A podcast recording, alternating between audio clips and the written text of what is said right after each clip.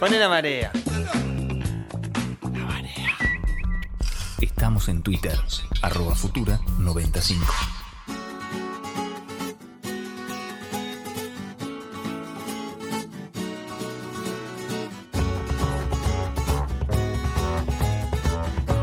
Al aire comunitario de Radio Futura, FM 90.5. Pasábamos escuchando Túnel de la Vida de Plan de la Mariposa. Quiero comentarle a la audiencia, por si no lo sabe, que puede ir a las redes sociales de La Marea, puede buscarnos en Instagram como arroba La Marea Radio, ir hasta nuestro perfil y entrar a un link que está en el perfil. Ese link les va a permitir escuchar el contenido que tenemos subido a Spotify o les va a permitir, si no tienen Spotify, también escuchar el contenido.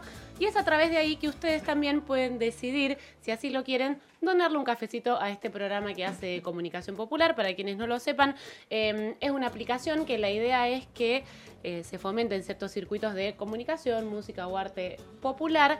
Es así que un cafecito cuesta nada más que 50 pesos. Si ustedes donan un cafecito a la marea, colaboran un montón con este espacio radial, pueden invitar a más gente a hacerlo y la verdad que es una iniciativa que está bastante piola, así que les No invitamos. donan 50 pesitos, además. Claro, 50 Y pesitos. 50 pesitos tuyos, 50 pesitos de otro, 50 pesitos, 50 pesitos. Se Algunos transforman- pagan 10 cafecitos, son como 500.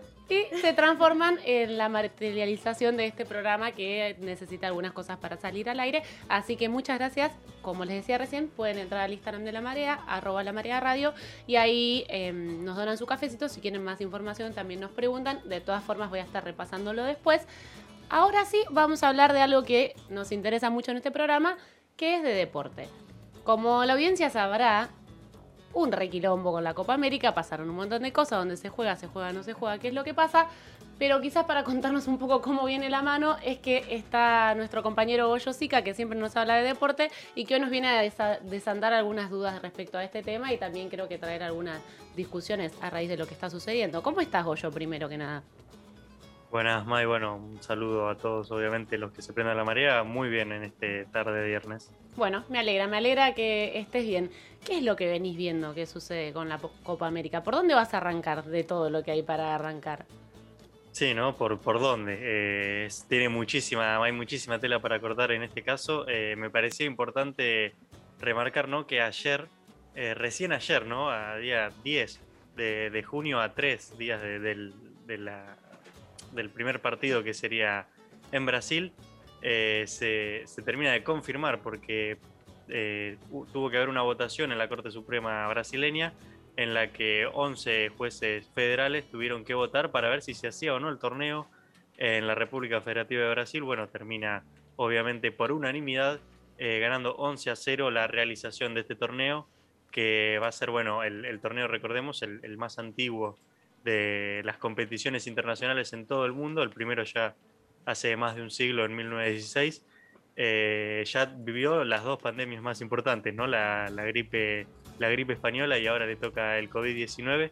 Sin embargo, bueno, nada detiene, parece, a esta Copa América, que ya con todo confirmado, todos los equipos confirmados también, eh, se va a terminar jugando sin público en la República de Brasil, en cinco estadios que, eh, si los repasamos, no son siempre los, los habituales. Bueno, dos en Río de Janeiro, el Maracaná obviamente sale de memoria, y el Nilton Santos, que antes se llamaba eh, Joao Avalanche, un, digno rival de Diego Armando Maradona, un enemigo de Diego Armando Maradona en su momento, falleció eh, hace unos varios años, un miembro de la FIFA, bueno, con muchos cargos de, de corrupción y demás, era Joao Avalanche, lo cambiaron a Nilton Santos, un atleta brasileño para los Juegos Olímpicos de Río, esas dos sedes en Río, después en Brasilia, el Mané Garrincha, bueno, uno de los mejores jugadores de la historia, Arena Pantanal y en Cuiabá, y el Estadio Olímpico de Goiânia, donde, bueno, hasta estudiantes una vez eh, en el año 2006 tuvo que ir a jugar los octavos de final y terminó pasando. Eh, un poquito de auto de referencia también, ¿por qué no? Eh, ¿Por qué no se juega en lugares como, por ejemplo, Belo Horizonte, Minas Gerais, Minas Gerais eh, porque, que lo domina el partido Novo, ¿no? un partido de derecha también, no es el mismo de, Jair Bolsonaro, el de San Pablo tampoco, que es el Partido Socialdemócrata, el mismo de Río Grande do Sul, donde se encuentra eh, la capital, obviamente Porto Alegre. Esas tres provincias, esos tres estados en realidad brasileños, decidieron no formar parte debido a una cuestión sanitaria, obviamente. Sin embargo, eh, teniendo en cuenta que son eh, acérrimos, no rivales de Bolsonaro, sino eh, aliados. de Bolsonaro en la lucha, bueno, obviamente contra, contra el PT de, Lula da Silva, que no, obviamente, bueno, terminó perdiendo las últimas elecciones en lo que fue unas elecciones eh, que, bueno, no es mi lugar decirlo en este caso que vengo a hablar de la Copa América, pero como bien sabemos, polémicas como mínimo. Eh, esta Copa América, bueno, se juega con muchísimas cosas eh, en, su contra. Se bajó el, uno de los sponsors más grandes, como era Mastercard también, lo que va a ser una complicación. Sin embargo, decidió pagar. De todas maneras, lo hace por una cuestión más moral. Bueno, ¿qué moral puede tener eh, esta empresa Mastercard? No lo sabemos. De todas maneras, decidió no, no participar en esta competición, que es algo, bueno, muy, pero muy complicado. Y tuvo también algo que se había dado en Europa hace unos meses, eh, rechazo, ¿no? En este caso no por los hinchas, sino eh, por los jugadores. Únicamente, lastimosamente, los hombres brasileños fueron los que se pronunciaron en contra, comandados por, por uno de sus capitanes, como es Casemiro, pero también eh, Tite y demás, decidieron poner el, el grito en el aire para no jugar esta Copa América. De todas maneras, como bien sabemos, se va a terminar jugando los demás, las demás selecciones no acompañaron a, los colegas brasileños en su, en su rechazo. Recordemos, eh, los futbolistas muchas veces ¿no? Eh, se quedan callados en un montón de cosas. No estoy atacando a los futbolistas, ¿no? Tienen un montón de cosas. Bueno, decidieron no, no renunciar a sus privilegios, que seguramente han luchado mucho ¿no? para tenerlos, pero hoy en día que están aquí no, no quieren ¿no? perder ninguno eh, obviamente los brasileños, que son los que quizás menos tienen que perder porque tienen contratos mega multimillonarios allí en Europa y no les cambiaba tanto, sin embargo decidieron eh, representar a su selección, más allá de que también hubo por grupos bolsonaristas una, una persecución al entrenador Tite, eh, un entrenador que es muy querido por sus jugadores, muy querido también por el pueblo brasileño, que recordemos fue campeón de la Copa Libertadores con el Corinthians, que es como eh, por así decirlo, del equipo del pueblo. Sí, quería agregar algo cortito a lo que venías mencionando antes de que sigas, Goyo. Me parece que es interesante porque también se había armado todo un revuelo con un montón de periodistas que venían diciendo que iban a hablar los jugadores de Brasil, que iban a hablar después de un partido, que iban a hablar después en otra situación, como toda una bola muy grande alrededor de que iban a salir a hablar. Claramente salieron a hablar porque en un momento lo tenían que hacer y dijeron que estaban en contra de que se organice la Copa en, Brasil, pero que no le iban a decir que no a la selección. Y me parece también que ahí hay algunas discusiones que son interesantes de, abordar o por lo menos poner sobre la mesa.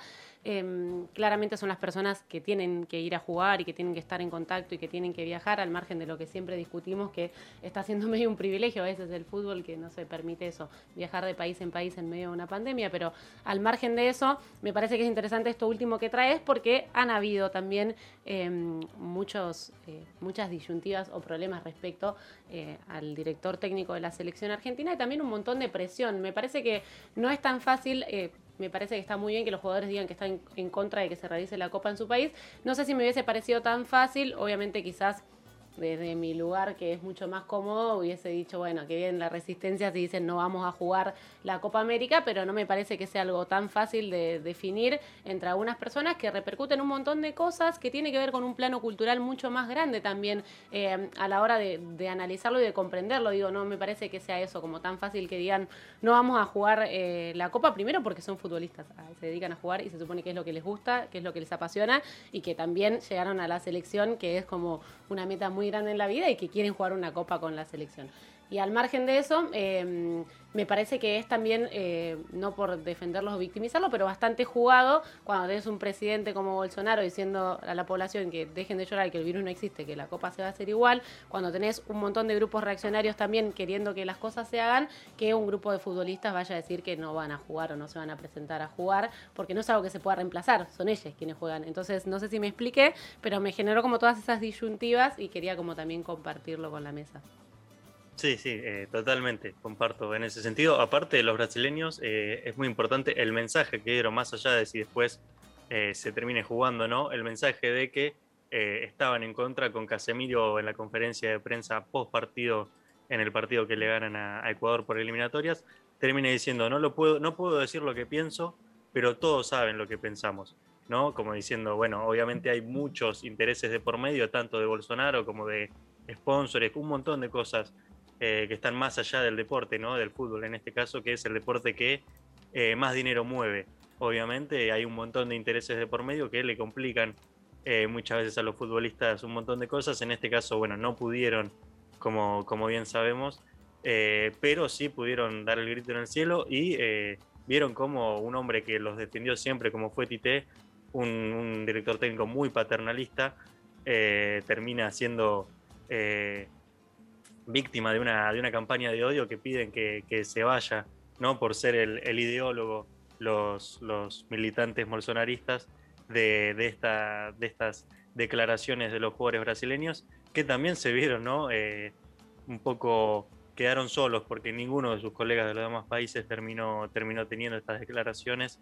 Eh, de ninguno de los otros nueve países, recordemos que también se bajaron tanto Qatar como Australia de lo que iba a ser esta Copa América. Hace mucho tiempo ya se bajaron, de todas maneras, hace meses.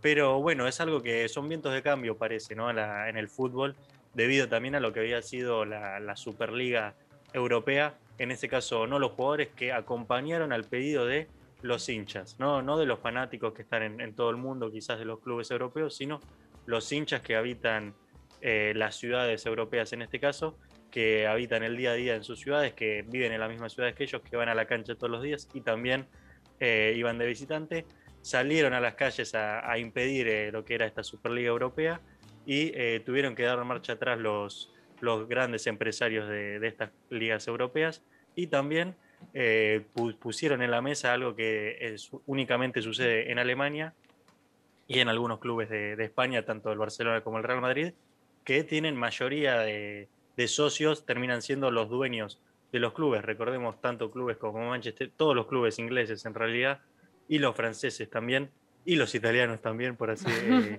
o sea, casi todos, ¿no? Que el 90% de los clubes son eh, de eh, inversiones económicas extranjeras, casi ni siquiera de sus propios países, que bueno, obviamente lo manejan como una empresa, hacen lo que, lo que les parece, pero bueno, lo, por suerte, ¿no?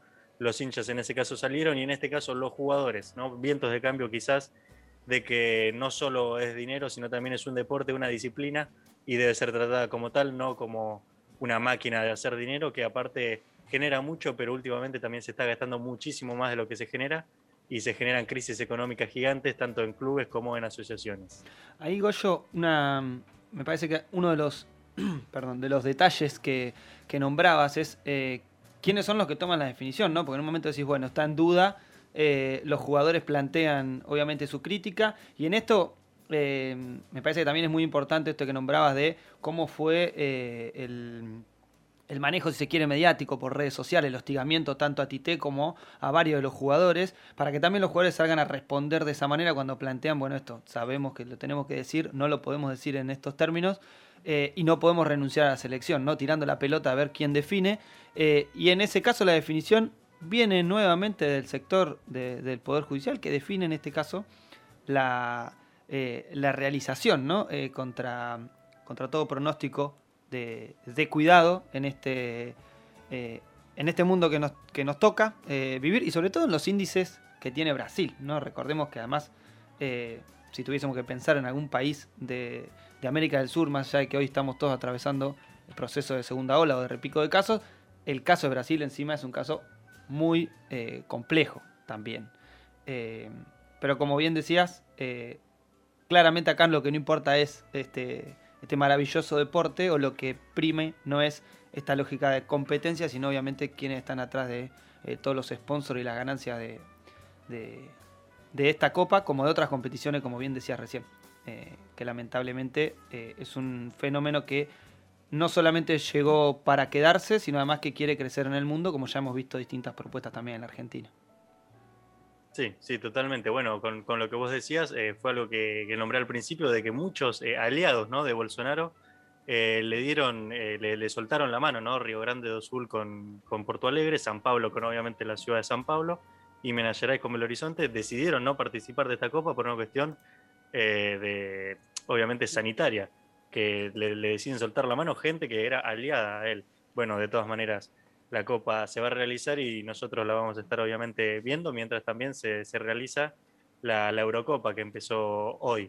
¿no? Eh, todavía no, no, terminó, me parece, el partido de Italia-Turquía. No, 87 eh, minutos, 3 a 0 está ganando el conjunto italiano.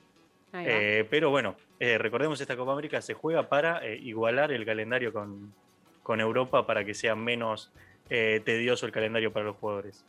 Muchas gracias, Goyo, la verdad, por toda la información que traes. Igual seguiremos charlando, calculo, no solo de este tema, sino de otros, de este también, porque la semana que viene va a arrancar esta Copa América, así que iremos viendo también qué discusiones surgen. Y la vamos a seguir, porque por más que pase todo esto, nos gusta el fútbol y por más que todo, seguramente veamos los Esa es la discusión también, obviamente, qué es lo que termina pasando. no vamos a dejar de, decir todas estas cosas. No vamos a dejar de, criticar y discutir un montón de cosas, pero sí vamos a ver los partidos y sí vamos a estar siguiendo qué sucede a quienes nos gusta el fútbol pero obviamente traeremos a la mesa de la marea las discusiones que, vayan surgiendo. Gracias, Goyo, por haber estado en, en, esta intervención. Vamos a ir a escuchar una canción y ya seguimos con más la marea.